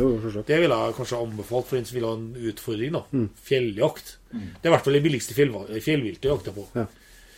Eh, hva mer? Eh, kanskje bjørn, da. Kanskje svartbjørn. Mm. Da ville jeg vært veldig nøye med når jeg dratt dem. Altså. Ja. Hva slags jaktmåte de har. Mm. Eh, så svartbjørn er en grei måte å komme til på. Mhm. Men, men nå snakker vi om dyrearter som ikke finnes i Norge. Ja, ja.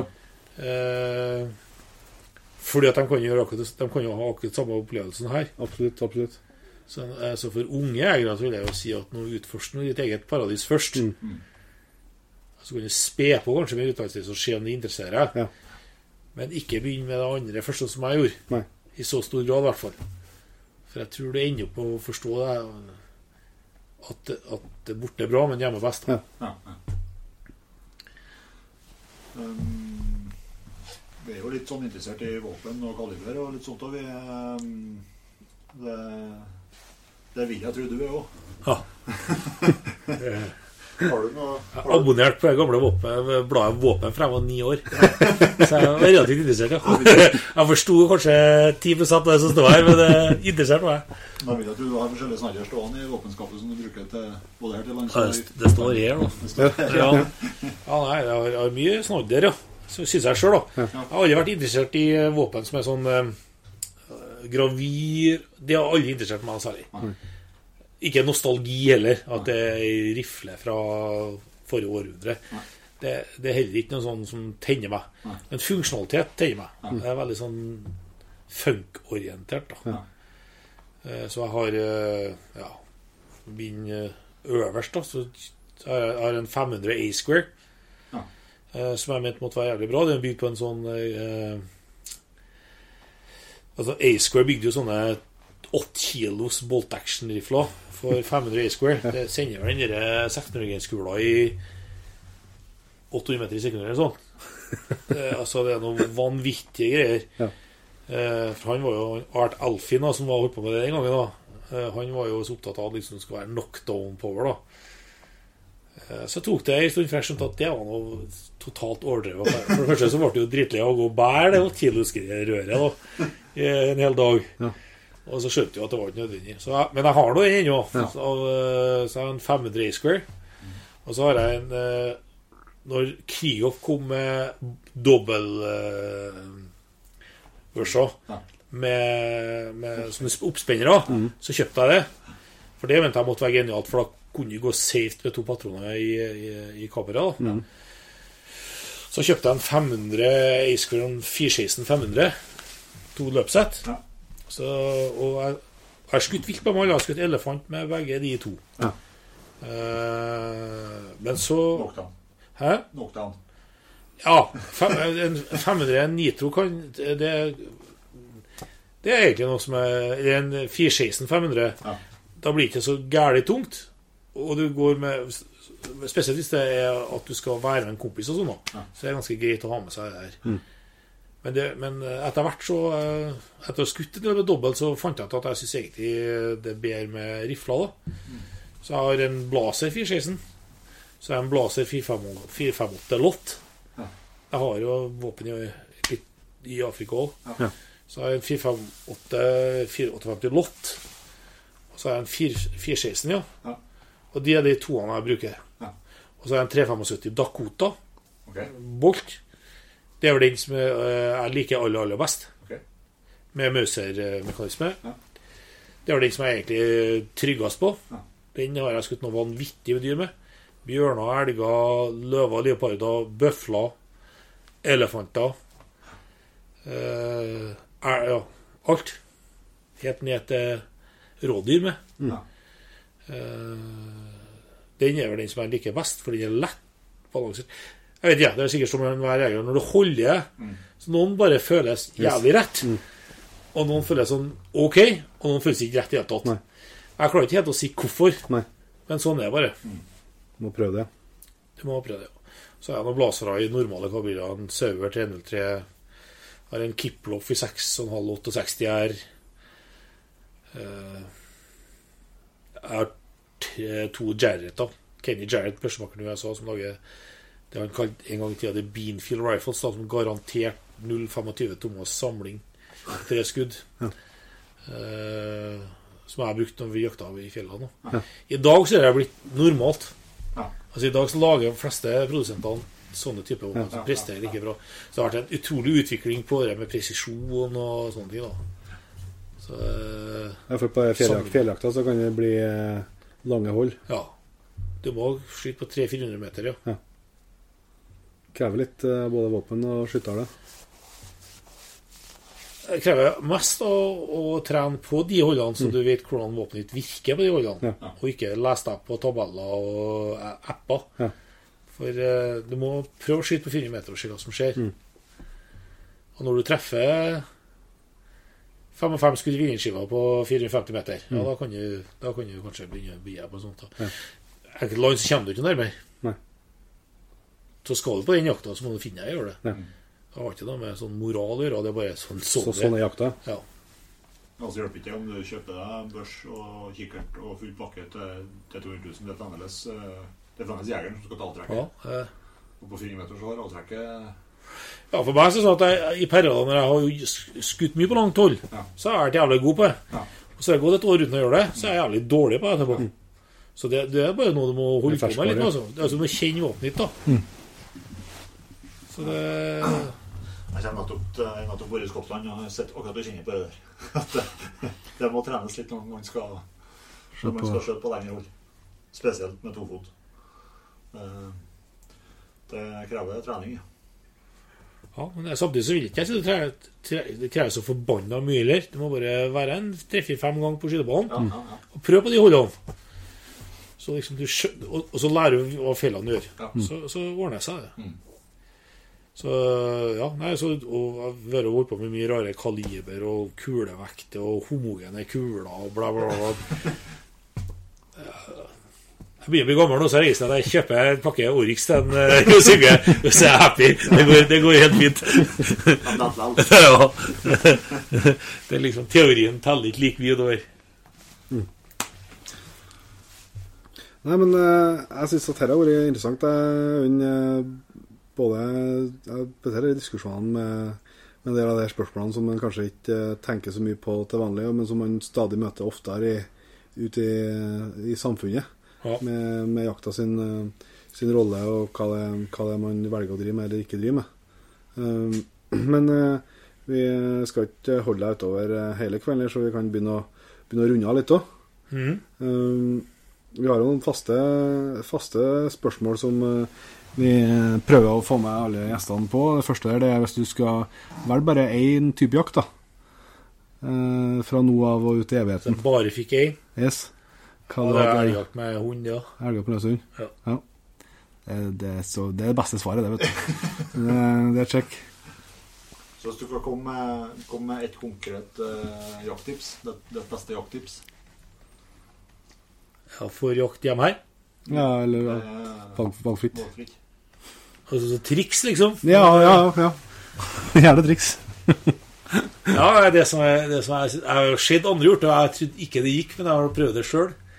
Det er jo å, å Hvis du har, du har stått hos det er jævla dårlig føre, og, du, og du, du tror ikke kommer inn på, så prøv også i det veldig få tilfellene at du har en hund som du klarer å lokke av. Uh, jeg hadde en hund som jeg ikke klarte å lokke helt inn, men jeg klarte å lokke nesten inn. Ja. Men eh, da snudde den. Så jeg fikk aldri tak i da. Men eh, det gjorde nytta likevel, for hvis jeg lokka han av, så når han sprang på igjen, da, så fulgte jeg på. Ja. Og på det viset kom jeg på. Ja. Det er et triks jeg har sett i en jaktfilm fra en som har gjort det en gang. Ja, Eh, Stian Steinar har en veldig kul scene på en film med Jon Vangen når han eh, skjøt I snø, ja. I, Ja, i skrapsnø. Stemmer. Ja, Uh, og det der, det der trikset der, det, det funker. Ja. Og også hvis du, hvis du skjønner at elgen har hørt deg, så bare gå rett på lokk. Ja. Ja.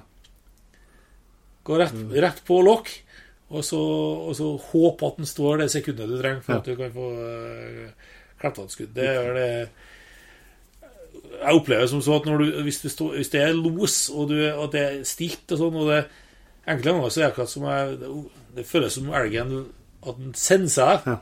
Vinden er rett, du har ikke avgitt noe lyd, men likevel så, Vet så vet at du er her. Ja. Og da kan du like godt bare satse. Ja. Da kan du bare satse alt på et kort. Skal du først dukke, så kan jeg gjøre skikkelig. Ja. Du må i hvert fall ikke igjen i lov. Og så, Vi har jo droppa navn på veldig mye stilige våpen her, da, men eh, hvis du skal trekke fram noe eh, jaktutstyr eh, du har skaffa deg senere eh, eh, de siste årene her som du har blitt eh, veldig godt fornøyd med, er det noe du kan trekke fram? Det er det de siste årene. da. Ja, to årene, da. Tre årene. To årene. Hva langt du får trekke fra hva du vil, for så vidt, men eh, Jeg, jeg, har jeg, ble jeg, var jeg var veldig tidlig med Blazer R390. Mm.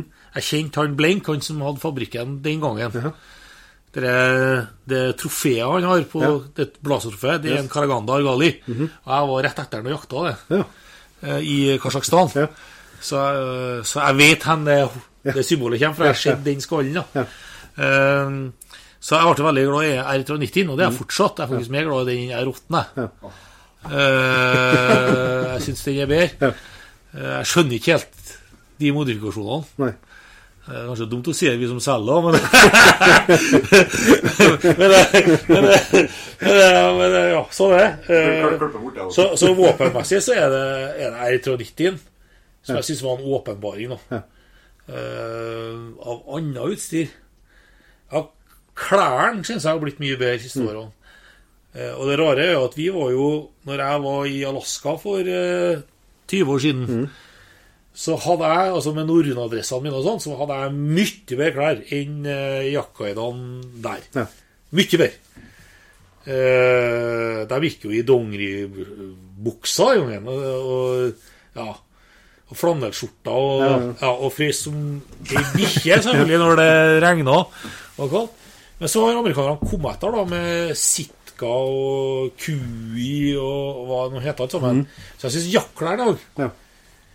Nå tror jeg de nesten er foran oss igjen. Ja. I, til funksjonelt bruk, ja. Ja. Ikke for å sitte på stubben, nei. Nei. Men for å bevege deg og jakte med. Så begynner det å bli mye bra, mye, mye bedre klær. Og der, vi har jo bearskin. Det syns vi vi er er bra.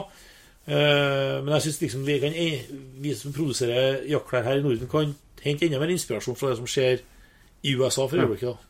De syns jeg lager utrolig mye bra greier. Ja, klart det er en svær bransje. I, Ja, Ja, vi er jo bare en Altså, vi er jo ingenting. Nei, en forstad. Ja.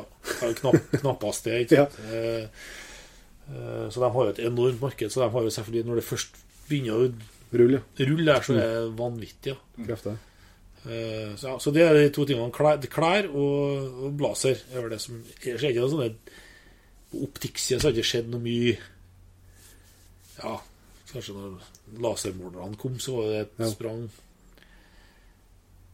Men ellers syns ikke jeg det er så mye som har egentlig forandra seg noe sånt fundamentalt. Da er det jo GPS-ene, da. Eller så at det- Ja, altså, altså trekkings da. Ja. Altså, jeg for rundt med sånne bip, sånn Ja. bip, bip, bip, bip, bip. Så jeg står det Tenker på i dag, så flirer du av det. Jeg hadde Edenpale, Ja. Edenpale, og så kjøpte jeg den første GPS-dekkeren. Jeg tror den het for Locator. Laga i Sverige. Ja. Så Det var som den gamle FM, walkietalkiene. Sånn svær boks. Og så viste den pilretningen, og så antall meter. Ja, Det var revolusjonerende. ja, klart det. Og hunden hadde noen sånne antenner som så ut som to vinger som stakk ut. Men du, de fant hunden, da. Ja, sant. Altså, selvfølgelig, det er jo Jeg gleder meg til av dem eh, Ja, nå, har jo, nå begynner jo det GSM-pilene ser jeg, få Så du ser medjegerne dine. Jeg håper de som holder på med VHF òg, kan gjøre det samme. Og i samme systemet så ser både jegerne og hund. Eller hundene. Og ikke det ene eller det andre. Og VHF og, øh, og øh, Ja, GPS i samme, ja. Samme. Ja, Jeg kjenner noen som holder på med sånn radioteknologi. De sier at det er ikke noe vanskelig. det der. Nei. Men så sier jeg hvorfor lager ikke de det? Nei, det klarer ikke jeg å svare på heller. De har vel, en- skal vel rulle ut nye produkter om noen år, sikkert. Det er jo litt med det, ja. Ja. De skal selge ut de gamle produktene først. Kan være, kan være en tanke, i hvert fall. Ja. Og så liker vi alltid å runde av med ei jakthistorie eller to. Og jeg tror ikke du er helt tom for jakthistorie enda. Jeg håper du kan dra på, dra på noen på Skal den være morsom? Eller skal den være spennende? Hva skal den være, Du da? kan ta både den morsomste og den mest spennende for min del. Jeg har god tid. Ja, har tenkt meg da. Nå fra du løsna fast, da, så jeg, ikke- så jeg, så jeg kommer på det, jakthistorien, da. Eh, hva nå det skal være om. Nei, du kan dra på med det du, det du ønsker. Om det, og det kan være både i Norge og i resten av verden. Det, altså. Det, det, ja, vi, kan, vi kan ta tilbake til det som vi begynte med. Ja. Troféjakt kontra hjemmejakt osv. videre Jeg hadde en hund som het Fasarek, som var den første elghunden jeg hadde. Jeg begynte ganske sent med hunder. Det var i 2000. Ja. Uh, den, han, han, han, Sarek han ble, eh, både, han ble nordisk jaktsjampion og nordisk utstillingssjampion. Ja. I tillegg så var han bannhundsjampion. Eh, Det var første hunden jeg hadde. Nå var ikke jeg som gikk alle utstillingene med den, for det er ikke jeg så jævlig interessert i. Men jeg jakta med den. da Men jeg hadde jakta med den i flere år, for jeg hadde jo liksom Drømmen var jo det å skyte i, i Stålos, ikke sant? Og så var vi i Os i Østerdalen, og det leide jaktterreng der, og så fikk jeg, fikk jeg los med den i tåka der. I en sånn gammel furuskog, sånn verna furuskog. Furuskogen er sikkert mange, mange, mange hundre år gammel. Sånn trollskog, da, sånn, sånne store furuer, ikke sant? Der elgen beveget seg. Du så bare skyggene i elgen. også. Jeg var, jeg var rett bak elgen hele tida. Ja. Nesten innpå. Men da trakk den litt unna. Ja. Jeg holdt på med det i timevis. Men til slutt da, så kommer ikke Robert, og så får jeg en skuddsjanse på en kalv. Så skjøt jeg en kalven. Og så sprang hunden etter kua og, kalven, men så kom han tilbake rett etterpå. Og da når jeg satt sånn som en hund siden av kalven, jeg tror jeg var en av de største jaktøyeblikkene i det tiåret. Ja. Så det, det, det, det, var, det var rett og slett stort. Ja.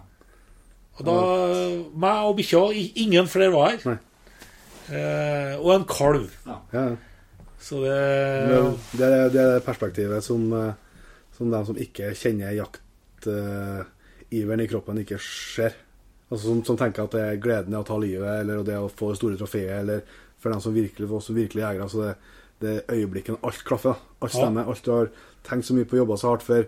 Liksom, ja, det er jo helt eh, magisk. Ja, det er det.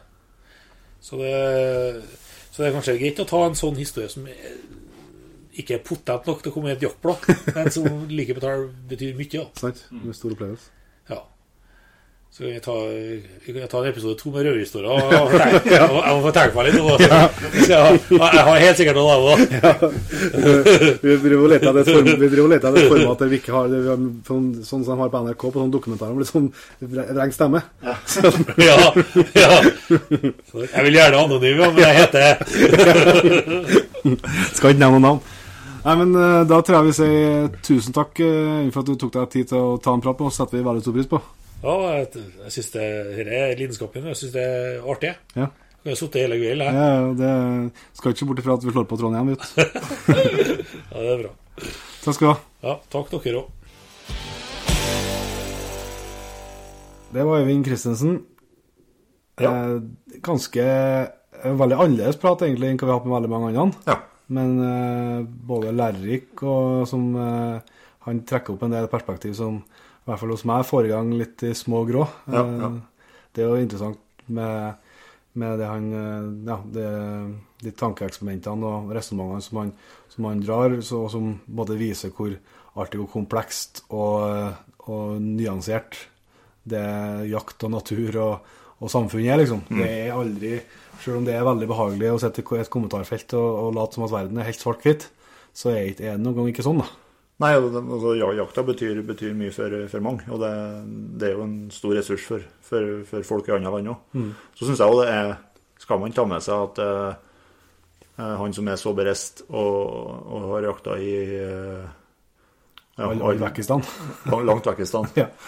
Um, men jeg altså har nå oppfatta at uh, vi har det nå Vi har nå minst så bra jakt her i Norge. Ja, ja, ja, helt klart.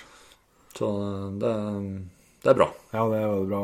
Og, og han liksom ser jo at etter han blir bare mer og mer glad i den jakta, liksom. Ja. Og det spenningen den gir, og, og de mulighetene vi har. Så det, det er absolutt et, eh, et perspektiv å ta med seg for, eh, for meg som har veldig lyst til å reise ut. Jeg har trives jo ekstremt godt på jakt her, men jeg har veldig lyst til å, til å prøve enda mer både forskjellige jaktformer, jakttyper og arter. Ja, og det, det handler jo om at en, må, at en har lyst til å prøve nye ting. Ja. Bli kjent med nye folk og se nye terreng og, og sånt. Skal, må ta med at Vi fikk jo ta en titt i våpengarderoben han satt på. Det var jo Ja, det heftig, ja. spennende. Det blir, det blir lite i våpenskapet her, ja. Det er bare å innrømme. Men det var knallartig. Det var, det var akkurat som han sa, det er jo ikke liksom det her eh, som man kanskje forestiller seg med masse gravyr og, og hermetegn jåleri. Det var ikke det. Det var jo funksjonelle våpen, men eh, mye forskjellig spennende og, og, og liksom kaliber som eh, jeg ikke noen har hørt om. Mm. Så det syns jeg var, det var virkelig opplevelse. Så tusen takk til Øyvind for at han ble med. Ja, Da skal vi runde av. det skal vi. Det begynner igjen om eh, Jegerpodden live og, og Camp Villmark. Eh, Hvis du skal på Camp Villmark, så må du ikke gå glipp av Jegerpodden live. Du finner muligheter for billettbestilling på jegerpodden.no. Og hvis du da mot formodning ikke får til å komme på livearrangementet, men skal ikke likevel, så må du i hvert fall komme innom standen vår og si hei og ta en kaffekopp. Mm. Det tror jeg kan bli artig helg. Eller det vet jeg blir artig helg. Så eh, da tror jeg vi bare runder av og sier som vanlig at følg oss på Facebook og Instagram. Og eh, neste gang vi høres Vi høres.